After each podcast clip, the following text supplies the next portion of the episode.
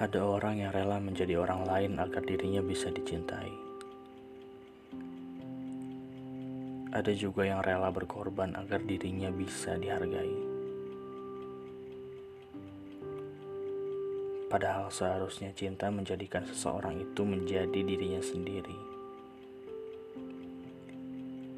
Agar ia bisa dicintai karena adanya dengan kesederhanaannya.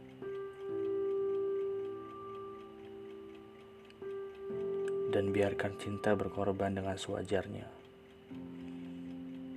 agar ia juga bisa melihat batas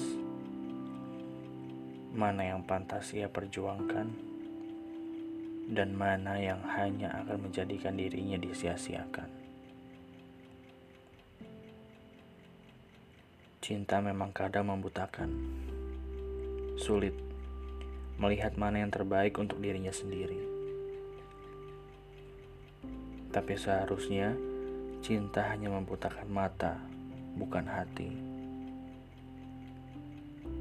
Sebab hati akan selalu jujur pada pilihannya sendiri. Tidak mencari pembenaran pada logika, tetapi mengamini cinta pada naluri hati kecilnya.